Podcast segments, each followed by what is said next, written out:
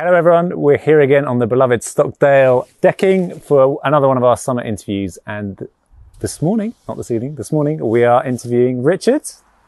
Hi, Richard. Hello. Thank you for joining us. It's a pleasure to be here. I half expected to see you in your suit because when I when I hear Richard's name, I think he's been working really hard during lockdown. Is that pretty much a fair assessment, a snapshot of what your lockdown has been like?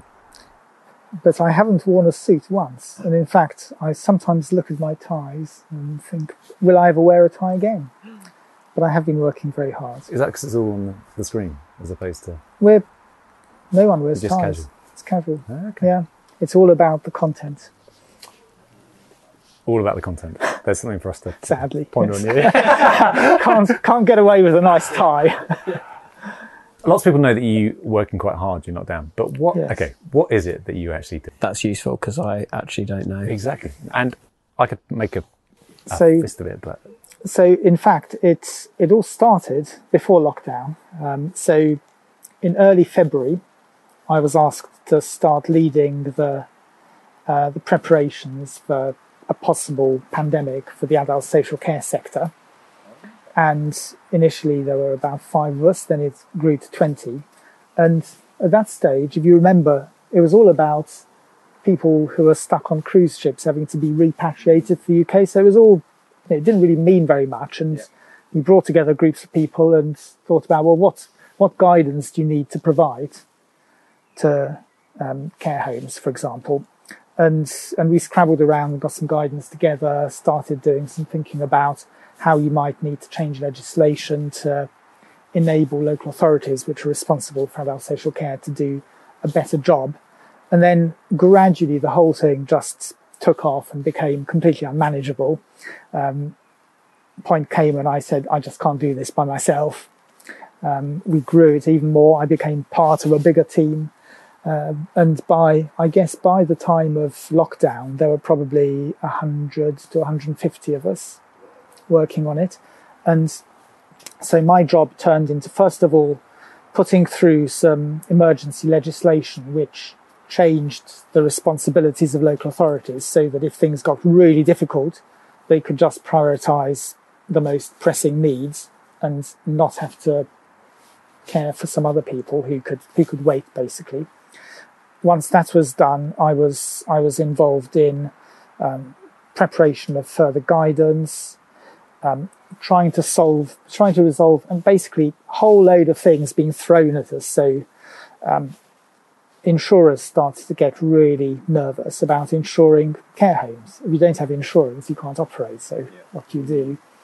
Um, there were there were big there were big concerns about care home providers um, becoming insolvent because all of a sudden they were facing huge costs, having to buy lots of protective equipment. They were um, their their know, people were stopping coming into care homes, so they had empty beds. So how do you how do you how do you flow money to ensure that private companies can survive in, in an appropriate way? So endless, I suppose, what you'd call endless behind the scenes things which were needed with very quick decisions to ensure that quite a complicated and fragile system could keep going. And of course, we know it was um, the thing that overlaid it all was that sadly there were things that didn't work out, and that and there was a high rate of infection with a high rate of deaths um, in, in in the care sector, which which made it really well all the more pressing, but it made it really poignant and quite painful at times, and it was relentless. that whole moving feast thing. How do how do you manage that as as a person, but as an organ in within the organisation as well? Because it it feels like you know even at our really mundane level of sort of smallish church, hmm. week to week things kind of change, and it was always adapting, adapting, adapting. Yes. It's, I was just, I think it's, it was really, really difficult. And what, I guess, organi- big organizations respond to these things in different ways. Typically, you end up with a lot more command and control. Um, unless you're really, which, which is probably actually pretty important in an emergency and pandemic. But unless you really get it right, you have duplication because you have lots of people trying to command and control. yeah. And so there is there's there's a constant sort of risk of having to do the same thing twice over or not being clear who you're accountable to. And so a lot of effort and a lot of my time went into trying to get those things get those things right and and and try and make things manageable for the people working with us. That sounds like high workloads, high pressure as well. yes. Let's let's bring sort of God into that whole mm. dynamic. How and coupled with just the relentless busyness, mm. how does that affect you in terms of one how you perceive your work and faith and how those two dovetail, but also just you as a person and your walk with God. How do you manage that side of things? so maybe a couple of things um, jump out for me. One was that I was I was really um, moved and taken by some of the teaching we did, some of the you know that those times we had early in the year in St John's around just standing before God and crying out to Him, and that sort of that felt important. And then all of a sudden, this was like this juggernaut came along, and all I had time to do was to think about completing a long day's work and then sort of eating and collapsing and just trying to find. A, I mean, it was like you know, um, you know, sort of survival Yeah. existence, and and so it was it was quite a it was that was quite a shock, and I think my my faith um, or my relationship with God turned turned very much into that. Oh help! Know, My my provider, my father. You know, I'm not going to be able to cope with this, and and there were t- there were times when it was exhilarating, but there were times when it was just exhausting, or or demoralizing because there was so much to do. You knew you had to do it, Yeah. but you knew you couldn't do it as well as you wanted to, and that, that that's quite tough. Yeah. Uh, maybe particularly tough for a perfectionist like me, but but it's quite. I think it's quite tough for anyone, and it's. I think it provokes real questions about: Is it me that's unable to cope? Is it the situation? So in those circumstances, just being able to, for a moment, remind myself who I was, and that I wasn't defined by this situation, but I was defined by my relationship with my father was was really really important. And i guess that was one of the things that kept me kept me going as well as amazing love and support from my family and and occasional contact with friends and colleagues mm. That is amazing. Like, my head is slightly blown here, like thinking, like, okay, we were worrying about small bits that kind of trickle down, whereas you're working at a level that's quite influential in what's been happening over the last couple of months.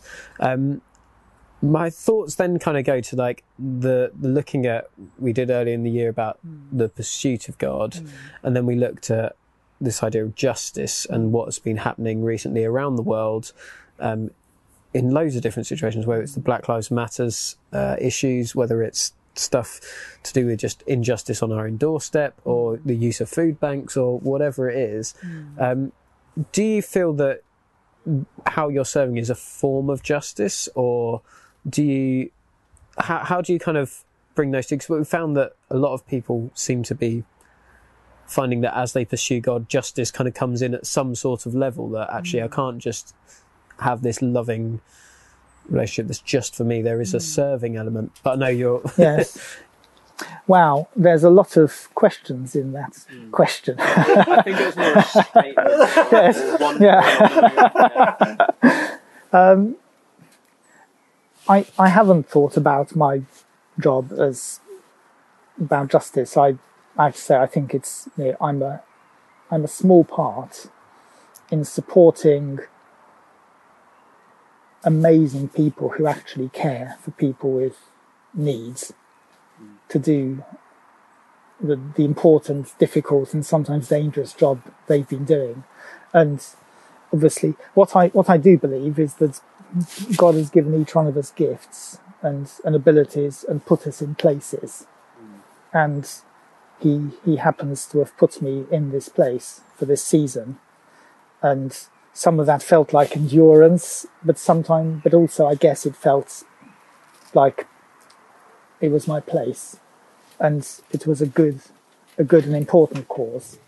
So, so, so in a way, when when the the whole Black Lives Matter um, debate arose and became big, first of all, I lived it.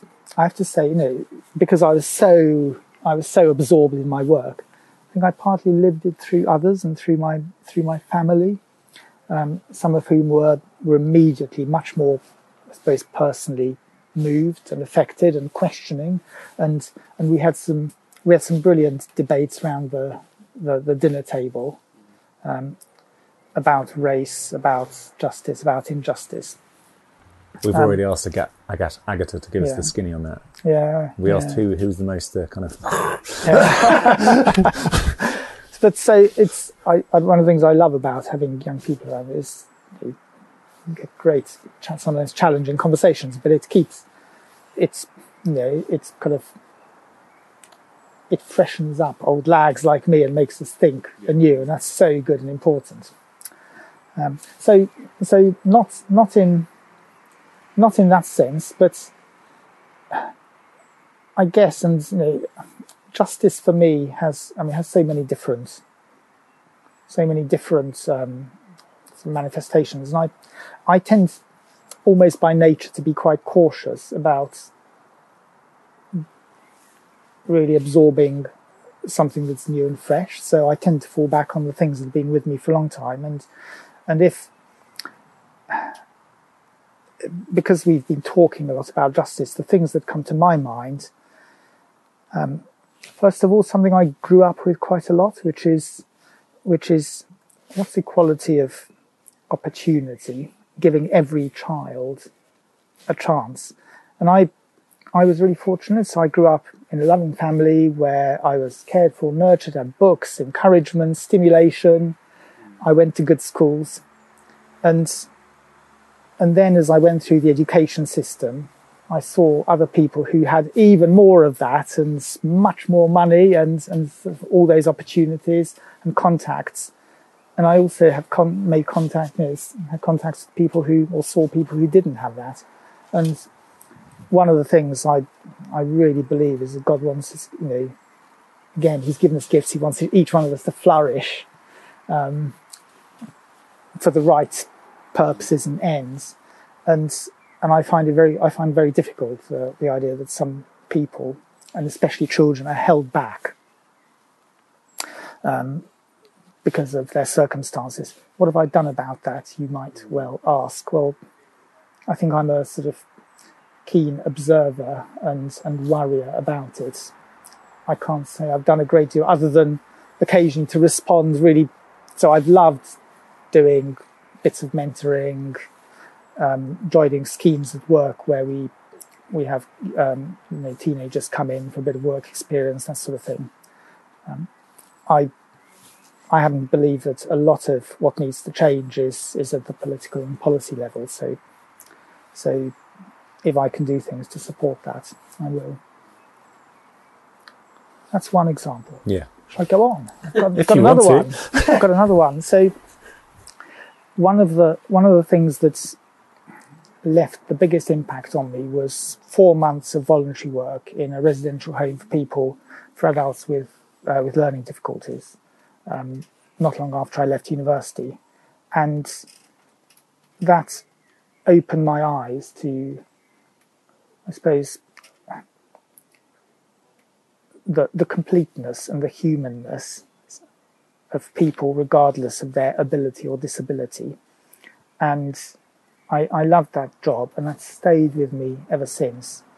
And if there's something I feel in my gut, it is a longing for people of all abilities to be seen as worthwhile and and and worth, worthy of respect. Um, even if in economic terms they're not doing a great deal, that doesn't matter. So there, are other things. And and I remember seeing um, going to a local church um, with with some of the uh, some of the people I was helping look after, and they would um, they would receive communion, and at that moment, you know, I saw them as being you know, equal in God's eyes to everyone else, equally deserving of His grace and love, and and I believe that you know, whatever their brains could compute, I don't know. I believe that in some way, God's love and and Jesus' sacrifice on the cross spoke to them through through through that, you know, through the way they received communion, and that was I mean that was just really powerful and special, and it stayed with me. This, this is quite a personal question, so you can tell me to heave ho if you want. You, you talked a little bit earlier about the sort of crying out to the Father and kind of that, that just that raw, I need help.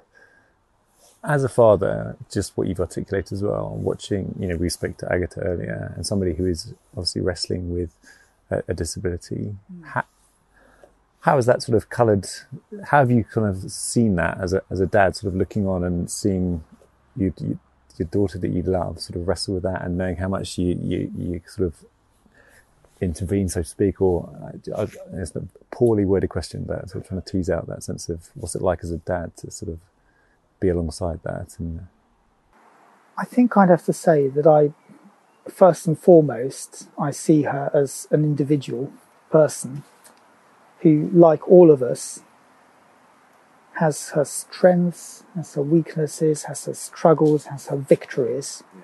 And I certainly don't put her in a different category. She she is my daughter and she is a human being. So so in that sense I there is no difference because I have strengths and weaknesses and struggles and victories. They just happen to be different and and they probably they're perceived differently and they come across differently. Um, of course, there are moments, and they were probably most acute when Agatha was younger, and we were still processing lots of things, where there was a lot more rawness.